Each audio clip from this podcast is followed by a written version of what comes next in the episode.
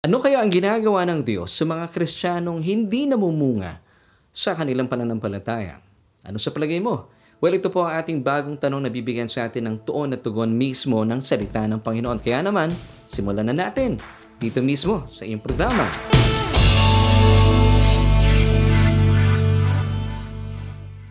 Hello everyone! Isang mapagpalat pabiyayang araw po aking pagbati sa bawat isa po sa atin at maraming maraming salamat for joining me once again sa isa na naman pong edisyon ng ating programang Solution with, of course, yours truly and my name is Laverne Ducot kung saan ihatid namin ay tugon sa ating bawat tanong and since bago na naman pong araw ang ating pagsasaluhan, meron tayong bagong tanong na pag-uusapan at kung saan ay dito po iikot ang ating mga pag-aaralan sa araw pong ito. At uh, minsan pa, welcome po at maraming maraming salamat sa Panginoon sa isa na namang napakagandang pagkakataon at panahon para tayo po sama-sama at uh, matuto kahit man lang sa loob ng ilang minuto. At uh, bago tayo magtuloy-tuloy, gusto ko munang batiin po ang lahat na ating mga kaibigan, mga kababayan. Saan man po kayong panig ng daigdig naroroon. Good morning, good afternoon, and of course, good evening. Ganyan din po sa ating mga kababayan dito sa buong Pilipinas at syempre pa sa buong Mega Manila. Isang mapagpalat mabiyayang gabi po ang aking pagbati because tayo po napapakinggan at napapanood every night at 7.30, yes, via Facebook Live. At tayo rin po ay pwede pong masubaybayan via our YouTube channel at sa iba pang mga digital platforms na available. Pwede tayong mapakinggan. So maraming maraming salamat sa Panginoon sa mga pagkakataong ito na talaga namang hindi tayo mapipigilan para ibahagi ang mayamang salita ng ating Panginoon. At syempre pa sa araw pong ito ay uh, nais po naming mag-imbita pa rin kung kayo po ay uh, napapagpala sa ating programa, please don't forget to like and follow us sa ating Facebook page. Amen. Kung kayo po ay kasama natin at uh, syempre pa kung kayo po ay nanonood naman sa ating YouTube channel, please don't forget to uh, subscribe. Kung hindi pa po kayo nagsusubscribe, and huwag din pong kakaligtaan to hit the notification bell so that you won't miss an episode para sabay-sabay po tayo mag-aral at matuto Gaya po na aking uh, patuloy na po andiyaya kahit man lang sa loob ng ilang minuto. And of course, if uh, you want to support our ministry at gusto niyo po manatili po ang uh, solution with the Brain Dukot na napapanood sa Facebook Live at magtuloy-tuloy po yung ating ministeryo, you could send us stars by clicking the stars icon na makikita niyo po dyan sa ating uh, comment section. At maraming maraming salamat po in advance mga kaibigan natin. Hindi ko na po babanggitin ang inyong mga pangalan for uh, being our kaagapay, kasapakat sa gawain ito at mga kabalikat namin sa gawain ito, pagpalain po kayo talagang pinagpala na kayo ng Panginoon. Amen. Samantala, atin pong sasagutin sa atin pong mismong episode na How God Lifts You Up. Ang katanungan ito na tinanong na po natin kanina, pero since tayo po ay uh, alam niyo naman magkakapatid tayo, kaya pwede kong ulitan yung ating tanong para kayo po'y makapagbigay ng inyong mga reaksyon. Ano kaya ang ginagawa ng Diyos sa mga Kristiyanong hindi namumunga sa kanilang mga pananampalataya? Ano sa palagay mo? Kung meron po kayong haka-haka, damdamin sa loobin po hinggil sa katanungan ito, ano po yung naglalaro sa inyong mga isipan? Ano nga kayang ginagawa ng Diyos sa mga mananampalataya kagaya ko at kagaya mo? Silang mga hindi namumunga sa kanilang pananampalataya. So what do you think? Gusto po naming marinig ang iyong mga saloobin at damdamin, haka-haka at kuro-kuro ang matibay na pinaniniwalaan at uh, ilagay lamang po sa ating comment section. At uh, syempre patuloy-tuloy na po tayo. Pag-usapan na natin ang, uh, ang uh, tungkol po dito. Kaya simulan na po natin ating Bible study online. Syempre pa nagaganap po yan dito yan sa ating programa.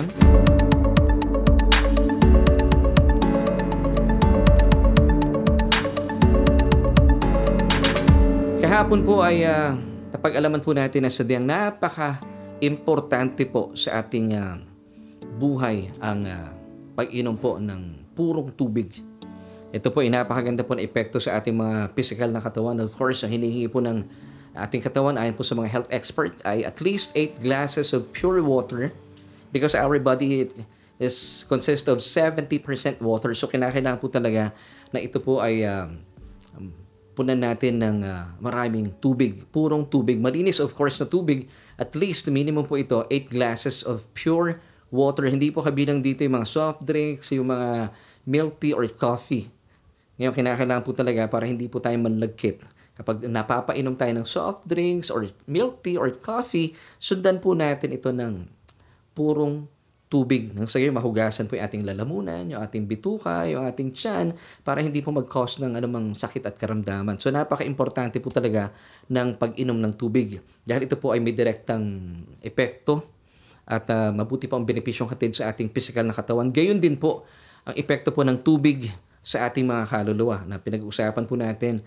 Uh, pag pinag-usapan kasi ang tubig sa Biblia, ito po ay tumutukoy may mga pagkakataon sa salita ng Diyos. Na kapag tayo po ay nagkakaroon ng mga malalagkit na mga masasamang balita na tatanggap, mga bad thoughts, dulot po na ating mga napapakinggan sa ating pang-araw-araw na buhay, sa mga social media or sa television, sa radio, at sa kung saan pa man mga balita na naghahatid sa atin ng takot at lungkot, dapat po hinuhugasan natin kaagad ating mga kaluluwa ng mayaman at purong tubig na nagmumula sa Diyos. Of course, ito ang kanyang mayamang salita. According to Ephesians chapter 20, uh, chapter 5 verse 26 na atin pong key verse kahapon pero basahin po muna natin bilang pagkakaroon po ng uh, mabilisang pagbabalik tanaw sa ating uh, mga tinalakay kahapon. That He might sanctify and cleanse her. Yung search po ang binabanggit dito na her with the washing of water by the word. So kung gaano po kaimportante ang tubig sa ating mga pisikal na katawan, gayon din po ang epekto nito kapag tayo po ay lubusang nahuhugasan ng mayamang tubig ng Diyos. Of course, yun po ang kanyang mayamang salita. Ang ating pong kaluluwa ay makakaiwas anumang lagkit ng uh, masasamang balita ng sanlibutan ito para hindi po tayo maging prone sa samot-sari mga problema at mga sakit ng ulong na idudulot po ng mga problema ito. Because yung, yung ating tilalaki din kahapon kung bakit po tayo pinapaalalahanan ng mga health expert na uminom po ng 8 glasses of pure water at least every day kasi kung kinukulang po kayo sa pag-inom ng mayaman at uh, purong tubig na ito, ito po ay nagiging cause ng headache, sakit ng ulo, migraine, pagkirot ng ulo, and of course, dizziness, ito po yung pagkahilo, and uh, at uh, pangkaraniwan, napapa, nararanasan po ng ibang maraming o ng mga tao ang vertigo. Ito yung tinatawag na pagkaliyo. Ibang tipong pag nakahiga ka, umiikot ang buong sanlibutan. Pag tumatayo ka naman, ikaw yung umiikot. So ito yung vertigo. Magkaiba pala, ayon po sa mga health expert, yung uh, Leo at saka yung hilo. So para po maiwasan at makaligtas po tayo sa mga ganitong hindi kagandahang pakiramdam, eh punan po natin ng uh, purong tubig ang ating katawan. At least, once again, 8 glasses of pure water. At least, ha, yun po yung minimum at hindi po kabilang dito once again ang mga soft drink, milk tea, and coffee. So, eh, wala naman po masama, napapainom tayo ng kape. Pero uh, after po nating uminom ng coffee, better po talaga sundan natin ang pag-inom ng tubig para nahuhugasan yung ating lalamunan, yung ating uh, bituka, and of course, yung ating uh, tiyan para hindi po humantong sa anumang pwedeng magatid sa atin sa ano, sakit at karamdaman. Now, ganito po, ganin ang sistema ng Diyos para hindi po nadudumihan at hindi po nanlalagkit ang ating mga kaluluwa kapag tayo po na nakakapakinig ng mga hindi kagandahang balita, pwede po itong magdulot sa atin ng lagkit sa ating kaluluwa kasi sa ating isipan. Ito po ang main faculty na ating kaluluwa at maapektuhan po nito yung ating damdamin at ang ating kalooban. So ano po ang uh, paalala po sa atin ng Diyos? Hugasan po natin ng kanyang tubig, ang mayamang tubig ng kanyang salita ang ating mga kaluluwa. Nang sa gayon, tayo po ay nalilinis patuloy. At ito po ay nagaganap every time na kayo po ay uh, masusi at uh, binibigyan nyo ng uh, panahon talaga ang pag-aaral ng salita ng Diyos. Now, ang sabi po ng Biblia, dapat talaga purong tubig, wala pong halo. Kagaya po ng binanggit natin kanina, para maganda po epekto sa inyong uh, physical na katawan, dapat 8 glasses of pure water. Hindi po dapat may halong coffee or soft drink or milk tea. Gayon din po sa atin pong paghuhugas sa mamagitan ng tubig na ating uh, salita ng ating Panginoon, dapat po purong biyaya, wala pong halong kautusan. Hindi po pwedeng tinatawag nilang balanced uh, teaching. May konting law, may konting grace. Ang tawag po dito ng ilan po sa mga kapatiran natin, eh dapat balanced teaching. But the Bible uh, calls this mixed message or mixture. Now, ang question po natin, paano po ba ang wastong pag-inom ng tubig pertaining to the Word of God? So bilang mga mana ng panataya, dapat po maging masusi tayo sa ating bawat pinapakinggan. Huwag lamang po tayo basta tumatangkilik na nakarinig tayo, nagbabanggit siya ng biyaya, dapat po sinusuri po natin. Dapat alamin natin, ito po bang ating pinapakinggan ay tunay na ebanghelyo? Baka naman ibang kwento. Ngayon, paano po natin masusuri kung ito po ay tunay na ebanghelyo? Dapat po yung uh, focus ng mensahe nung nagtuturo ay uh, nakatuon lamang po sa ating Panginoon Heso Kristo at sa kanyang mga tinapos na gawa sa krus ng Kalbaryo. Gaya po ng paalala sa atin Apostol Pablo in 1 Corinthians chapter 2 verse 2. Sabi niya, For I decided to know nothing among you except Jesus Christ and Him crucified. So dapat po umiikot ang kanyang uh, mga itinuturo kay Kristo. Hindi po nakatuon yung sentro kay David, kay Abraham, kay Moses. Hindi. Kung meron man mga ganung mga pagkakataon na tinatalakay niya yung mga Old Testament characters, pero dapat sa kaduluduluhan, ito po ay tutuon pa rin sa ating Panginoon Heso Kristo at saka sa kanyang mga tinapos na gawa sa krus ng Kalbaryo. At hindi po yung tinatawag ng mga uh, tagapagturo sa ngayon, gaya po ng sinabi ko kanina, hindi dapat yung balance teaching, konting law, konting grace. Minsan, nalilito rin po mga mana ng palataya, akala nila napapainom po sila ng purong tubig ng ebanghelyo. Pero hindi nila alam, ang napapakinggan po pala natin ay mga motivational message or mga inspirational talks. Minsan kasi talaga namang nakakadito. Pero ang talagang susi po talaga, gamitin po natin ang lente ng bagong kasunduan ng purong biyaya. So dapat po naka, naka-focus naman po yung nagtuturo sa hindi po sa mga balanced teaching, tinasabi lang konting law, konting grace, or mixed message, or sometimes we call it mixture dapat po nakatuon talaga sa ating Panginoong Heso Kristo at saka sa kanyang mga tinapos na gawa doon sa krus ng Kalbaryo. So kailan po nagaganap ang pag-inom ng uh, purong tubig na ito? Kapag tayo po ay nakikinig ng purong mensahe ng biyaya sa atin ng Diyos. Of course, sino po ang uh, biyaya? Jesus Himself. Di ba? Sabi po ng John chapter 1 verse 17, For the law was given through Moses, but grace and truth came in the person of Jesus Christ. So dapat ang ang focal point po ng uh, nagsasalita, nag nagtuturo, dapat po talaga nakasentro lamang. Yan pong, uh, yung pong ilaw, yung uh, spotlight na sa ating Panginoon Heso Kristo at binamagnify po yung kanyang mga ginawa sa krus ng Kalbaryo. Ito po yung uh, pamamaraan para nakakainom po tayo ng purong tubig ng salita ng Diyos. Dahil ito po ang tinatawag na Ebanghelyo. Once again, sabi po ni Apostol Pablo sa 1 Corinthians chapter 2 verse 2, For I decided to know nothing among you except Jesus Christ and Him crucified. So ito lamang po talaga ang dapat nating masusing binabantayan sa ating mga pinag-uusapan. So ganito rin po ang paalala sa atin ng mga health expert. Muli po, dapat talaga purong tubig, ha? at least 8 glasses of pure water para maiwasan po nating magkaroon ng sakit ng ulo or magkaroon tayo ng migraine o kirot ng ulo or pagkahilo at saka vertigo, yung pagkaliyo. Dapat po purong tubig walang halong ano, hindi natin hindi po kabilang sa 8 glasses of uh, liquids yung uh, soft drink or milk tea or kaya coffee. 'Di ba ngayon maraming tao mahilig sa milk tea, no? Hindi po kabilang ito sa hinihingi ng health, health expert. Dapat po ay ang sabi pa nga nila, dapat pag umiinom kayo ng mga matatamis sa mga beverages na yan, sinusundan nyo po ng tubig para nakuhugasan yung ating mga lalamunan, ating mga bituka at yan, para makaiwas po tayo sa anumang karamdaman. O kung kayo po'y kinukulang ng pag-inom ng purong tubig, epekto po nito, mananakit po ang inyong mga ulo. So ganito rin po hinihingi po ng Panginoon sa atin. Dapat purong biyaya, wala pong halong soft drink, walang halong milk tea or iced tea o coffee, anuman pong beverages na yan, dapat pure water and that's the message of the gospel which is the new covenant of pure grace para hindi po sumasakit yung ulo natin. Kasi kapag ito pong napapakinggan natin mga teaching, balanced teaching, as they call it, or the mixed message, or the mixture, magkakaroon po talaga kayo ng pagkakahilo. Alam niyo kung bakit? Kasi malilito kayo eh. Kasi ang pagtuturo po ng mixture, eh talaga namang binabypass po yung cross. Hindi na po pinapansin yung cross. Hindi na po naintindihan tuloy ang preaching po, anong kaibahan ng Old Law-Keeping Covenant sa New Covenant of Pure Grace. Wala po ito sa kanila pangkaraniwan. Kaya po talaga magdudulot po ito sa inyo ng sakit ng ulo.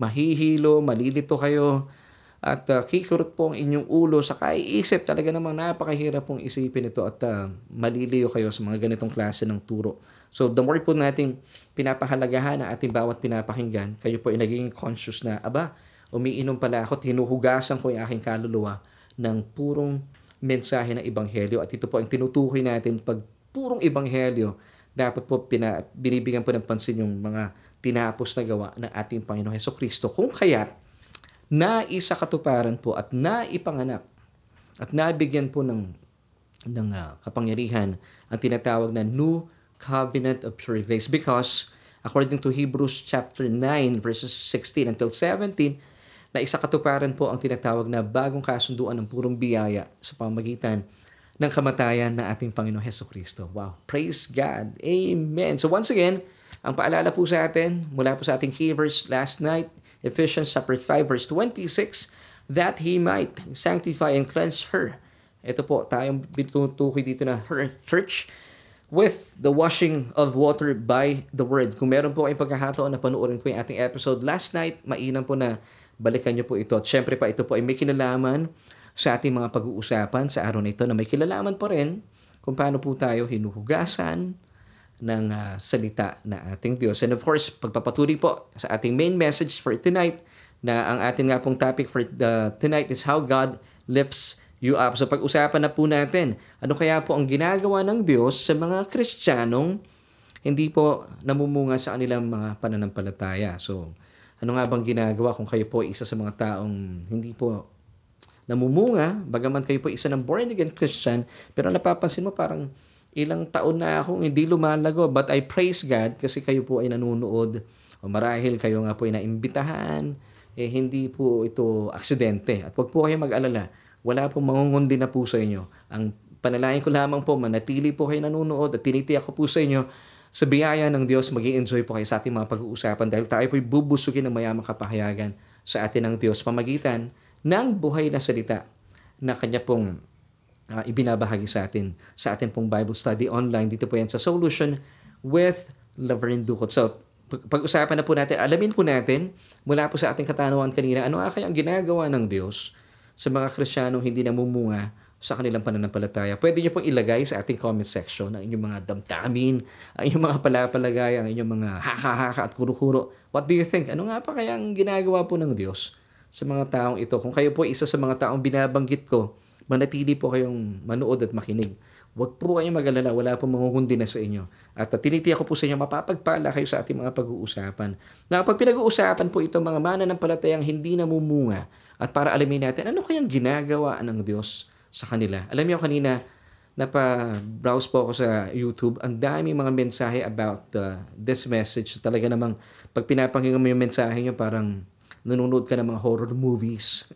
talaga namang sila po ay uh, pumupunta talaga sa isang uh, oh, actually kalipunan po ng mga talata mula po sa John chapter 15 kung saan ito po ay pangkaraniwang kinatatakutan ng marami mana ng palataya kapag ito pong pinag-uusapan at uh, minsan din sana wag kadalasan no ginagamit po itong panakot na ilang mga tagapagpahayag mga tagapagturo ng Biblia ano nga kaya ang ginagawa ng Diyos sa mga tao o sa mga Kristiyanong hindi namumunga sa kanilang mga pananampalataya. So ito po muli ang ginagamit po ng uh, uh, mga tagapagturo, pwedeng kinatatakutan ng mga mananampalataya at ginagamit po itong panakot na ilan sa mga tagapagturo. Pero wag po kayong mag-alala. Konti lang sila. Hindi naman sila ganun karami. But I praise God. Kayo po ay kasama namin ngayon. Hindi po kayo matatakot sa ating pag-uusapan because bubuksan po ng Diyos ang ating mga isipan sa kanyang nananaga na kapahayagan ng Ibanghelyo. So ito yung Ibanghelyo. Alamin natin ano nga ba yung tugon sa atin ng uh, Diyos mula po sa katanawang ito. Well, tayo po ay dinadala usually ng, uh, ng pagtuturong ito sa John chapter 15. Now, alamin po natin ano ba talaga ang sinasabi ng mga talatang nakapaloob po dito. Actually, usually, uh, ito po ay tinatalahay ko, John chapter 15 verses 1 until 6. Pero tayo po ay magbibigay ng tuon basically sa verse 2 ng John chapter 15. So basahin po natin. Sabi po ng talata, Every branch in me that does not bear fruit, he takes away. And every branch that bears fruit, he prunes, that it may bear more fruit. So dito po sabi ng talata, sila mga hindi daw po namumunga ay um, yung um, salita pong mga salitang ginamit ito, he takes away. Ito yung kinatatakutan po ng maraming mana ng palataya. Samantala, sila naman po namumunga na, pero naisin pang mamunga, he prunes. Sila yung dito, the vine dresser. Uh, who is of course, tinutukoy po sa verse 1, ang tinutukoy po dito yung ating amang mapagmahal sa langit, ang ating amang Diyos. Siya, siya po yung vine dresser because ang vine po dito ay ang ating Panginoong Heso Kristo. At tayo po yung bunga. Sabi ni Jesus, I'm the vine and you are the branches. Ang maganda po sa mga talatang ito sinasabi, kung ang ating Panginoon ang vine, don't try to be a branch kasi branch na po tayo. Tayo po ay uh, ay sanga niya. So hindi tayo dapat mag-strive to be a branch kasi branch na po tayo because once again sabi ni Jesus, I am the vine and you are the branches. Amen. So tayo po ay uh, sanga na ng uh, ng vine who is of course our our Lord Jesus Christ. So let's go back to John 15:2. So once again, pag tinignan po natin, ano ba ibig sabihin dito nung uh, talata that He takes away, sila mga hindi po namumunga. So basahin natin once again at again, malaman po natin yung original na pagkakasulat sa wikang Griego para maintindihan po natin ano ba talaga ang ipinababatid sa atin ng Diyos mula po sa talatang ito at uh, malaman din po natin ano ba yung nilalaman ng puso ng Diyos at ano po yung kanyang ginagawa sa mga mana ng palatayang hindi namumunga sa kanilang pananampalataya. John 15 verse 2, once again, Every branch in me that does not bear fruit, He takes away. Now, usually po, ang interpretation po ng mga mananampalataya dito, o ilan po sa mga tagapagturo, praise God, ilan lamang po sila, ay uh, kinukuha or inaalis o pinipigtas ng Diyos sa mundong ito yung mga Kristiyanong hindi namumunga. Sa mamagitan ng ito yung pwedeng kamatayan, kukunin daw po sila ni Lord kasi nasa Panginoon na sila para, bakit sila kinukuha ng maaga? Para sila daw po ay maiiwas ng Diyos sa pagkakasala kasi baka sila pa ay uh, ibulid ng kalaban at ma manakaw pa sa kanyang mga kamay at madala pa sa impyerno dahil sila ay nagkasala.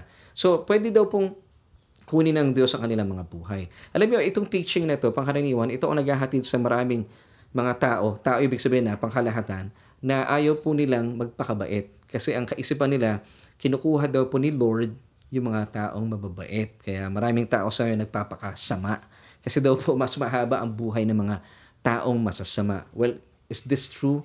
Hindi po. Kasi sabi ng Psalm 91 verse 16, With long life, sabi ng Diyos, I will satisfy him and show him my salvation. So talagang twisted po itong paniniwalang ito at talagang naman pinalipit ng kalaban para magtampiso po sa pagkakasalang maraming tao, believing na kapag sila po ay namuhay ng masama, ay hahaba ang buhay. Hindi po totoo yon Kasi po ang sabi ng Biblia, the more po tayo nakafocus sa kaligtasan ng Diyos, is of course Jesus Himself. Kasi po yung Psalm 91 verse 16, yung pong word doon na salvation.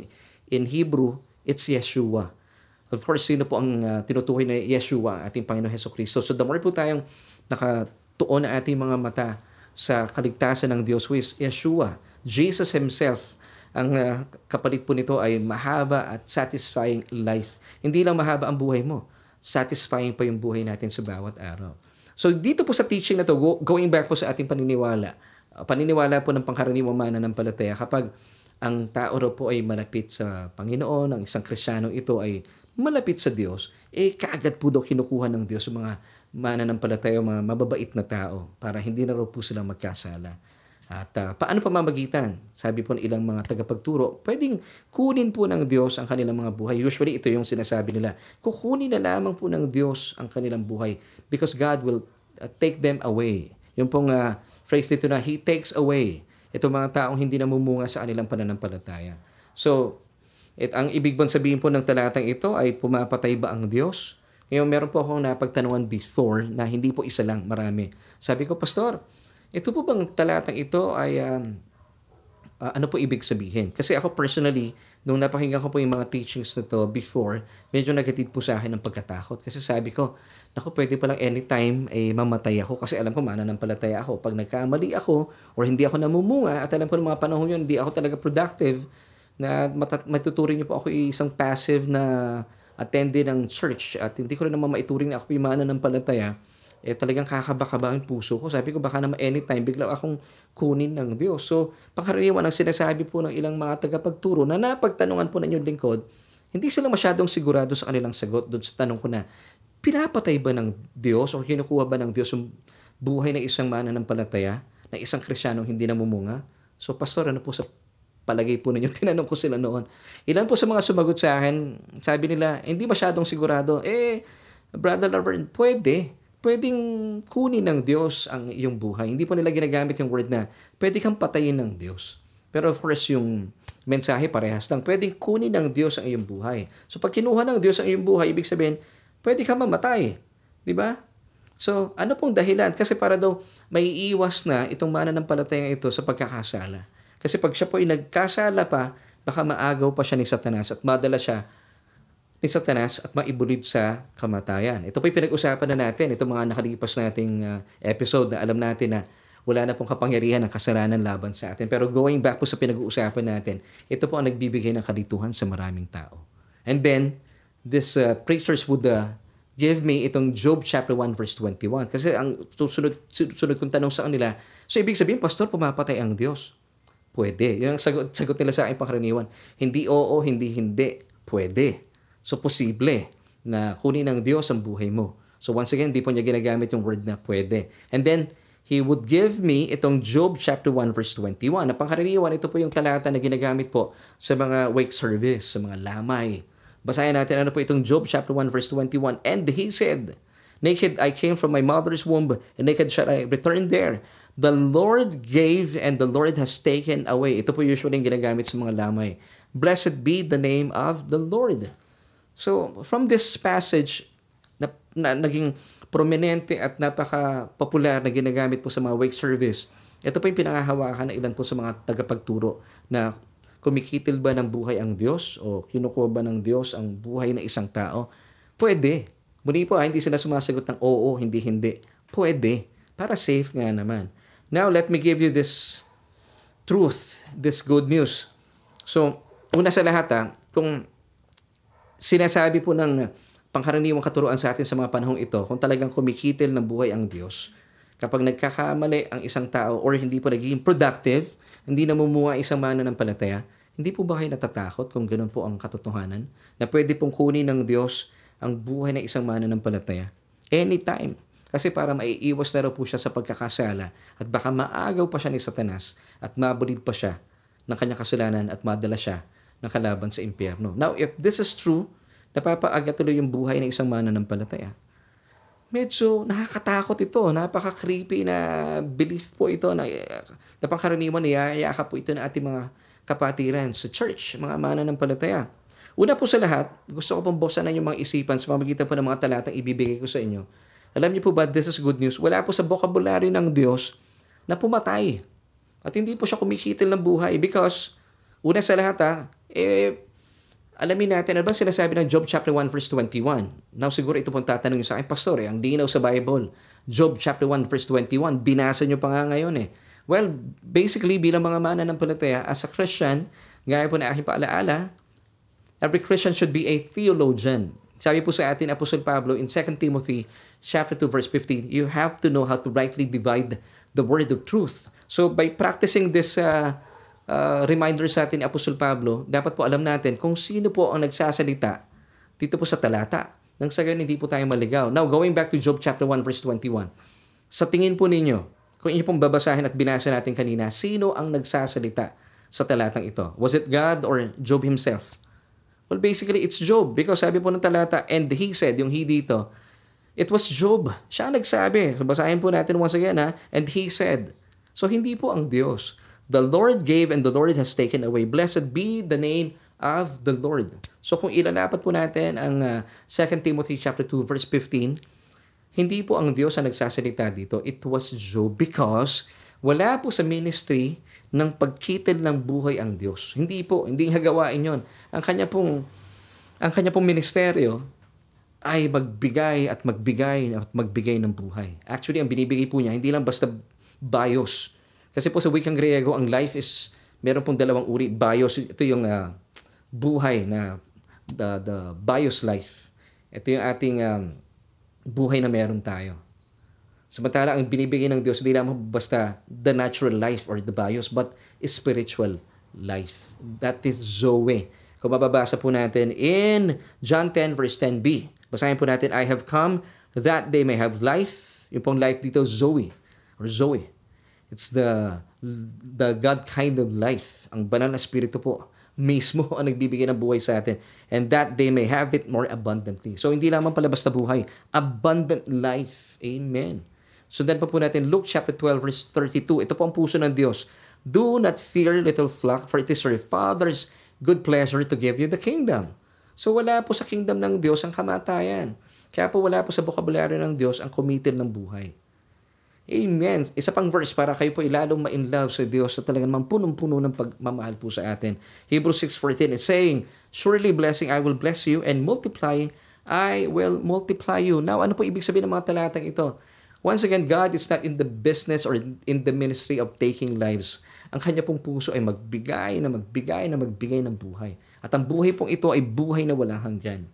Alam niyo po ba, nang tayo po tumanggap sa Panginoong Jesus bilang ating Panginoon at tagapagligtas, nagsisimula na po ngayon, o yung panahon na kayo po tumanggap sa ating Panginoong Jesus, nagsimula na po yung ating buhay na walang hanggan because hindi na po tayo nag-aantabay sa kamatayan. We have passed on from death unto life. At lalo tayo, nag-aabang tayo sa rapture of the church. Of course, we have this faith, this uh, blessed hope na naniniwala tayo, tayo ay kasama sa generation na mararapture. Amen? Pwede bang ilagay po natin sa ating comment section sa mga naniniwalang mararapture? Amen! Amen. So once again, wala po sa puso ng Diyos at sa kanyang bokabularyo, wala po sa hinagap ng isipan niya na pumatay. So dito pa lang, good news na. Kaya nga po ang ang ebanghelyo ay good news. Wala pong bad news sa good news. So I'm giving you the gospel. Amen. So bakit po natin nararanasan po ito? It's all because of the finished work of Christ on the cross. Bunga po ito. Kaya po sino man tumanggap sa Panginoon Heso Kristo ay may buhay na ganap at kasiyasiyan na kanya pong ipinangako sa John 10, 10 yung ikalawang bahagi. Ngayon, sino po ang nasa ministeryo ng pagpatay? Ang Diablo. John 10 verse 10, yung unang bahagi. Sabi po ng talata, the thief, of course, Diablo po ang uh, pinapatungkulan, does not come except to steal, to kill, and to destroy. So dapat malinaw po ito. Ito po ang job description ng Diablo. Kumitil ng buhay. Kaya nga po, gusto natin maraming tao ang makakilala sa Panginoon, maligtas, para wala na pong kapangyarihan ng kalaban, para ang sino mang tao na nasa Panginoon, hindi na po niya mapagnakawan, hindi na niya mapatay, at hindi na niya masira ang buhay. So, dalangin ko po na naging malinaw po sa atin ang mga pag-uusap nito. So para mapawi na po ang inyong mga takot at uh, uh, agam-agam, balikan na po natin, himaymayin po natin at alamin po natin ang tunay na ipinababatid po sa atin ng John chapter 15 verse 2 sa original po nitong pagkakasulat sa wikang Griego. Let's read it once again, John 15:2. Every branch in me does not, not uh, bear fruit, he takes away. Now, ano po ibig sabihin ng takes away po dito? In Greek, it's airo. A-I-R-O, which is raise up, lift up, and elevate. So, sino man po na hindi po namumunga ang trabaho pong ginagawa ng Diyos sa kanya, kanyang, ang mayamang ginagawa ng Diyos sa kanya, nire-raise po niya itong taong ito. He lifts them up. Airo. Yun po ibig sabihin. Di ba? Ang ating pong Diyos, He is the lifter of our heads. Kapag tayo po ay nanlulumo, nanlulupaypay, inaangat po niya, itinataas niya ating mga ulo mula po sa pagkakalupaypay at kalungkutan. Wow! Amen! Napakabuti po talaga ng Diyos. So, ang airo po, ang salitang ginamit sa mga talatang ito. Alam niyo, ginamit din po itong salitang ito, airo, sa Matthew chapter 14 verse 20. Basahin ko po sa inyo. So, they all ate and were filled and they took up, yung pong uh, words dito na took up, ay airo din po ang pagkakagamit. They took up 12 baskets full of the fragments that remain. And this is Matthew 14.20. Ginamit din pa rin po ang airo na word sa Matthew chapter 16 verse 24. Then Jesus said to his disciples, If anyone desires to come after me, let him deny himself and take up. Yung pong take up dito ay airo din sa wikang Griego, which is to elevate, raise up, and lift up. So malinaw na hindi po kikitil ng buhay ang Diyos. Hindi po siya papatay. So wala pong mamamatay dito. na pangkaraniwan, ito ang pinapaniwalaan po, ito yung mga turong nakagisnan natin. Kaya, di ba, minsan ginagamit na panakot ng ilang mga tagapagturo. Dapat bilang mananampalataya, mamunga ka. Kasi pag hindi ka namunga, kikitilin ng, ng Diyos ang buhay mo. Pwede kang kunin ni Lord. Kaya naman, ito po sinasabi nila lagi, mamunga ka. Magtawag ka ng mga miyembro sa, uh, sa ating church. Mag-evangelize uh, ka. Dapat magpagamit ka sa music ministry. Dapat magturo ka sa Bible study. Eh, syempre, kakaba-kaba ka eh mapipilitan ka magkaroon ng ministry. Pero hindi po ito ang sinasabi ng John 15 verse 2. Sa sino man pong nanlulupaypay at hindi namumunga, alam niyo bakit din po hindi na, namumunga yung kapatid na ito? I suspect, hindi po siya nakakarinig ng ibanghelyo. Napapakinggan po niya ibang kwento. Kaya hindi po siya talaga naman nakakaroon po ng gana na mag-evangelize. Eh paano ka mag-evangelize? Hindi mo nga alam ang ebanghelyo. Eh mga pastor, malaki pong responsibility natin. Paano po mag-evangelize ang inyong mga membro? Hindi po natin sila natuturuan ng tamang ibanghelyo. Kasi ibang kwento marahil ang atin na ibibigay and then bigla nating tatakutin sila. Eh, papayag tuloy sila maging member ng inyong uh, uh, praise and worship team o kaya naman magkakaroon ng bigla ang ministeryo dahil natatakot. Eh, syempre, di ba parang binibigay natin yung takot na ito na sila pwedeng patayin ng Diyos kapag hindi sila namunga. Pero mga kapatid, hindi po uh, ito ang sinasabi ng, ng uh, John 15 verse 2. Lalo po kayo mai love sa Diyos na una nagmahal sa inyo. Kapag po nakita nyo ang puso niya, kapag kayo po ay nandulupay-pay at naunawaan po natin, inaayro po kayo ng Diyos kapag kayo po ay hindi namumunga.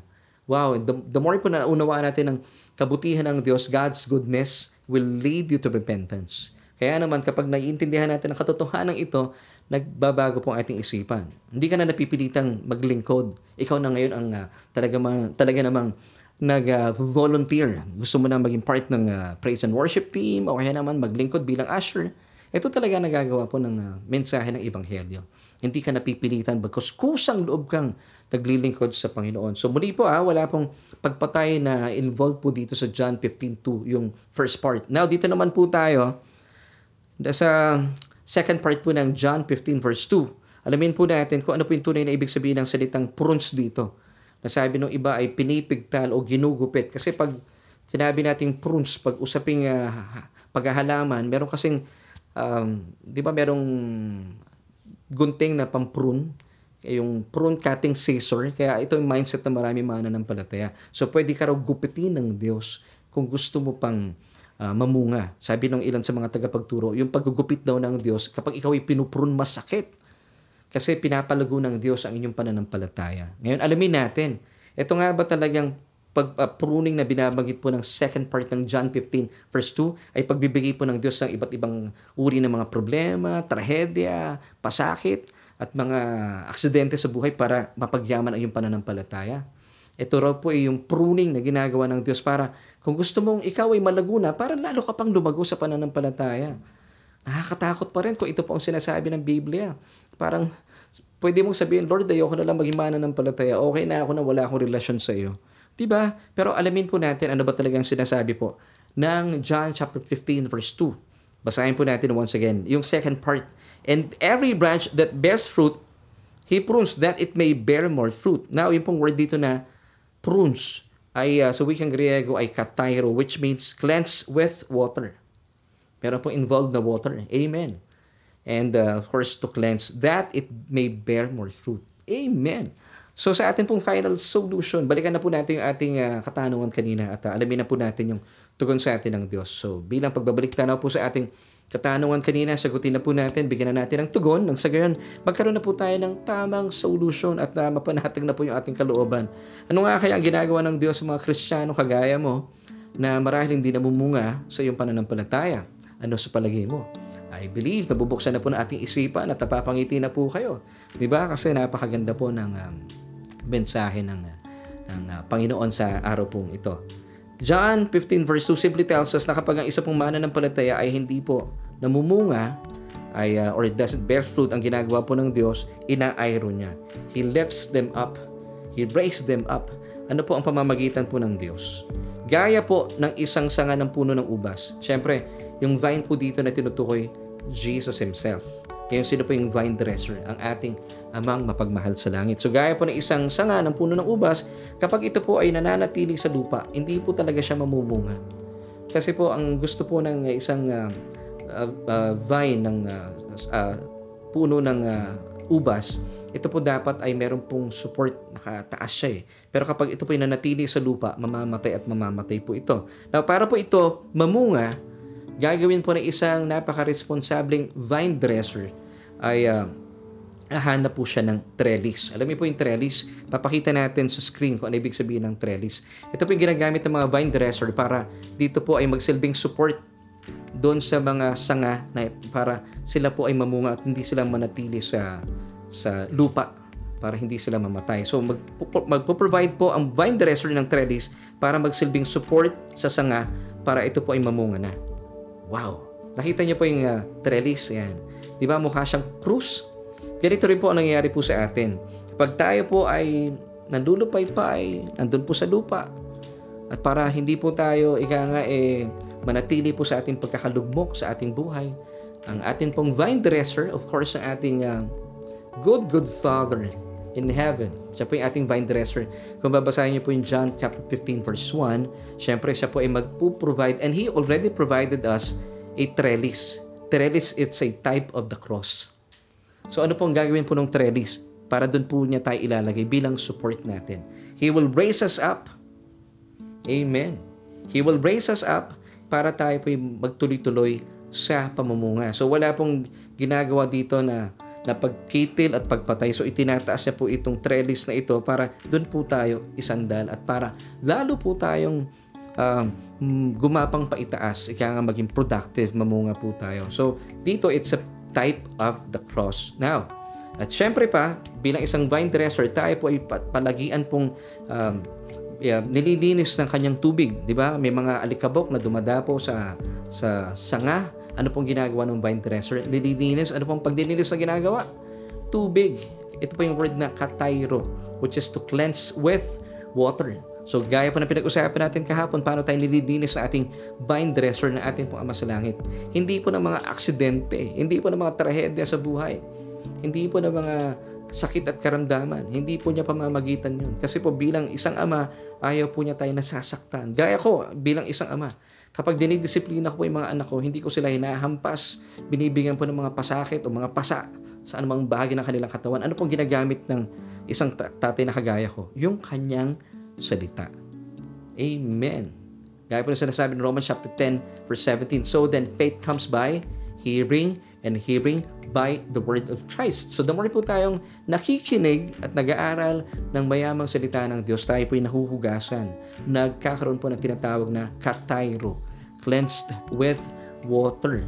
Nang sa gayon, ikaw na nananagana na, namumunga na, lalo pang mamunga sa inyong pananampalataya. So ito pong ginagawa sa atin ng ating vine dresser, of course, ang ating amang nasa langit. So ano pong mensahe ipinapaabot po sa atin ng John chapter 15, verse 2 na atin pong binigyan po ng panahon sa araw pong ito. Kung ikaw ay isa ng kristyano pero hindi ka namumunga, huwag po kayong mag-alala.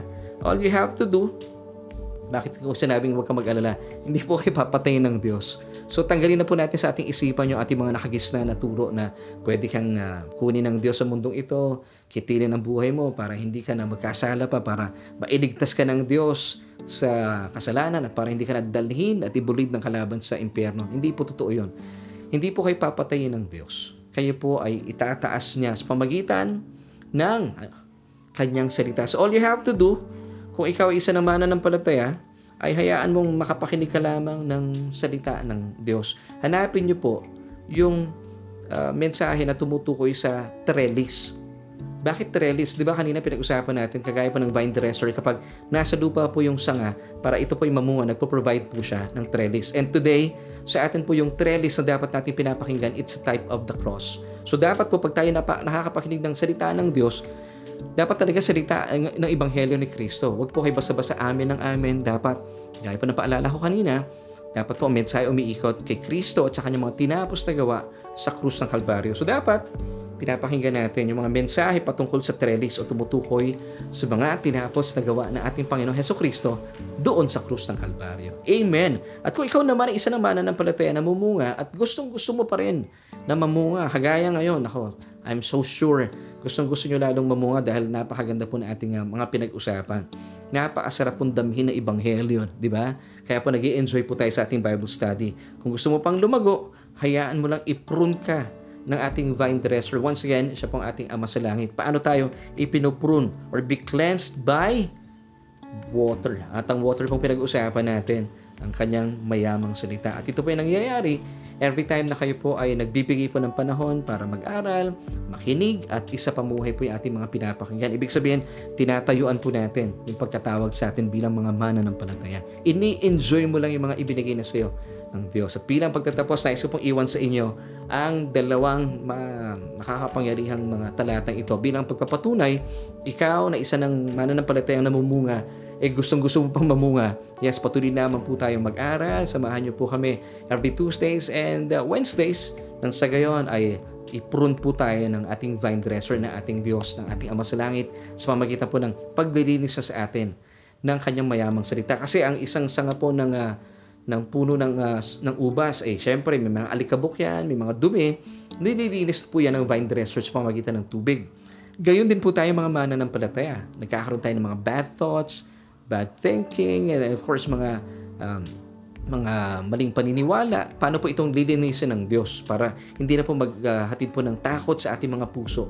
Umpisa pa lang, dito pa lang sa ating isipan, hayaan mong hugasan tayo ng mayamang salita ng ating Panginoon. Ephesians chapter 5 verse 26, three verses and then we'll end. That he might sanctify and cleanse her with the washing of water by the word. And of course, 2 Timothy chapter 3 verses 16 until 17. All scripture is given by inspiration of God and is profitable for doctrine, for reproof, for correction, for instruction in righteousness, that the man of God like you and me, ito po yung purpose niya, may be complete, thoroughly equipped for every good work. Amen and amen. Maraming maraming salamat po for joining me sa atin pong Bible study online at alam ko pong kayo po ay napagpala sa ating mga pinag-usapan. And this time, kung kayo po ay uh, napagpala sa ating mga pinag-usapan pero wala pa po kayong relasyon sa ating Panginoon Heso Kristo dahil may tuturing po natin na for the longest time po sa inyong mga buhay parang hindi po natatapos yung mga problema inyong kinakaharap. Alam nyo, kaibigan, hindi na po dapat natin pinapalampas ang ganito mga pagkakataon. Sabi po ng 2 Corinthians chapter 6, Now is the day of salvation. Gusto niyo po maranasan ang pagdiligtas ng Diyos at mapagyaman pa sa kanyang salita. If you have this urge of committing yourself to, to God, eh, wag na po natin patagalin. Samantalahin po natin ang pagkakataong ito. Now, all you have to do, sabi po in Romans 10 verse 9, that if we confess with our mouth the Lord Jesus Christ and believe in our hearts that He was raised from the dead, you shall be saved. So anong gagawin ko, Pastor? Simple lamang po. Ako po yung magpipray. Pray with me. Buksan po ninyo yung mga bibig at buksan nyo rin po ang mga puso. Yung panalangin po ating bibigkasin ay nagmumula sa inyong mga puso. Kung hindi pa po kayo sanay, well, ililid ko po kayo. Pero alam kong ang, ang panalangin po ito, dapat angkinin nyo po na nagmumula sa inyong uh, isipan at sa nagmumula sa inyong puso. At maranasan nyo po ang pagdiligtas sa inyo ng Diyos. Pwede po ba yan? Let's pray. Sabihin niyo po ito na nagmumula sa inyong puso, sa inyong bibig, malakas. O Diyos, kinikilala ko po aking sarili na hiwalay kay Jesus, wala po akong kapangyarihan at wala po akong kayang gawin at wala akong kakayahan.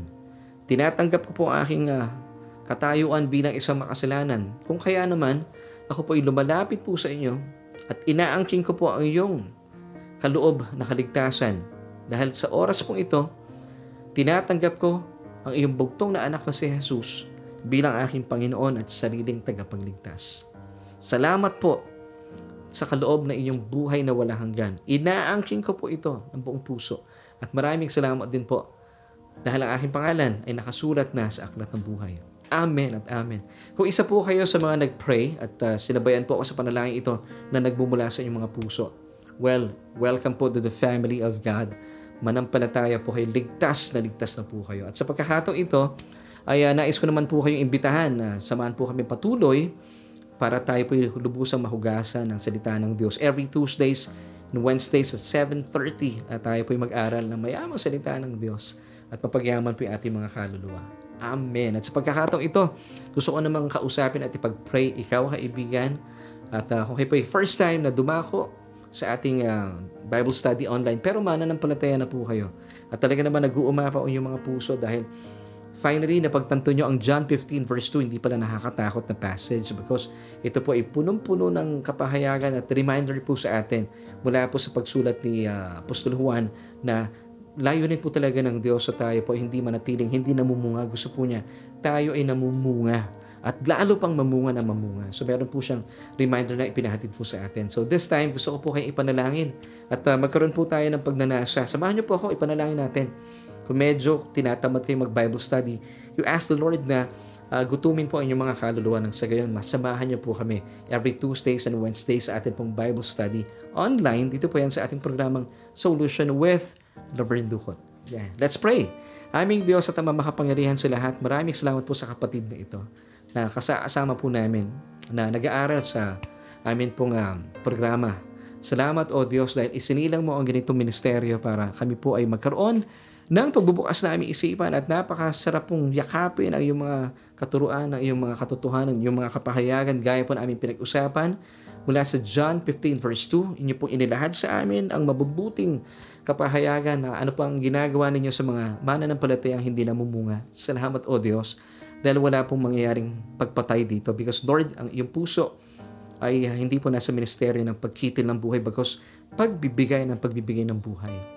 Salamat Panginoon na pagpala po at na pagyaman na aming mga kapatid, ang aming mga kaibigan na kasama sa mga oras po ito at nalayan ko na magkaroon po sila ng pagkagutom sa kanilang uh, kaluluwa nang sa gayon patuloy po namin silang makasama at uh, mag-imbita pa ng kanilang mga kaibigan, kakilala at mga mahal sa buhay. O Diyos, maraming salamat po sa iyong kapahayagan at lalo po nabubusig ang aming kaluluwa sa tuwing kami po nag-aaral. At ito nga po ang iyong layunin, patuloy mong hugasan ang aming kaluluwa mula po sa karumihan ng mga masasama at mga malalagkit na balita ng mundong ito. Salamat sa iyo, O Diyos. Salamat sa iyong purong salita, sa iyong purong biyaya na siya naguhugas sa aming mga kaluluwa. At ito po ay nagkakaroon po ng mayamang kapahayagan sa aming pisikal na katawan. Ito po ang aming panalangin at pagpupuri sa matamis sa pangalan ng aming Panginoong Jesus.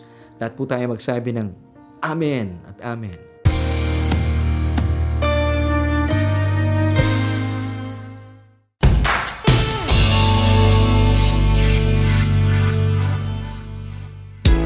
Maraming maraming salamat kaibigan sa inyo pong uh, pagsama sa akin at uh, hindi natin namamalayan at tayo po ay nasa huling bahagi na ng ating programa. Ito nga po ang Solution with Laverne Duhot and of course that's me. Ako po ang inyong sinamahan kanina pa.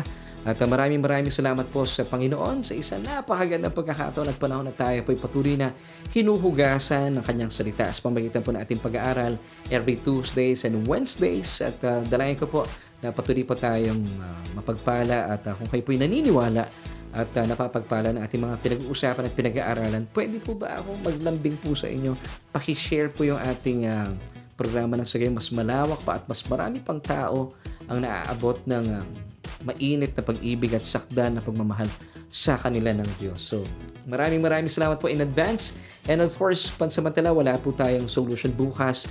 Tayo po ay magbabalik na next Tuesday para sa isa na naman pong edisyon ng ating programa at papagyaman po tayo, patuloy po tayong hugasan ng mayamang at purong uh, tubig at salita ng ating Panginoon. Sa gayon, wala pong uh, paraan ng Diablo para tayo po ay uh, paniwalaan niya sa kanyang mga kasinungalingan. Amen! Ika nga po ng kasabihan, lamang ang may alam.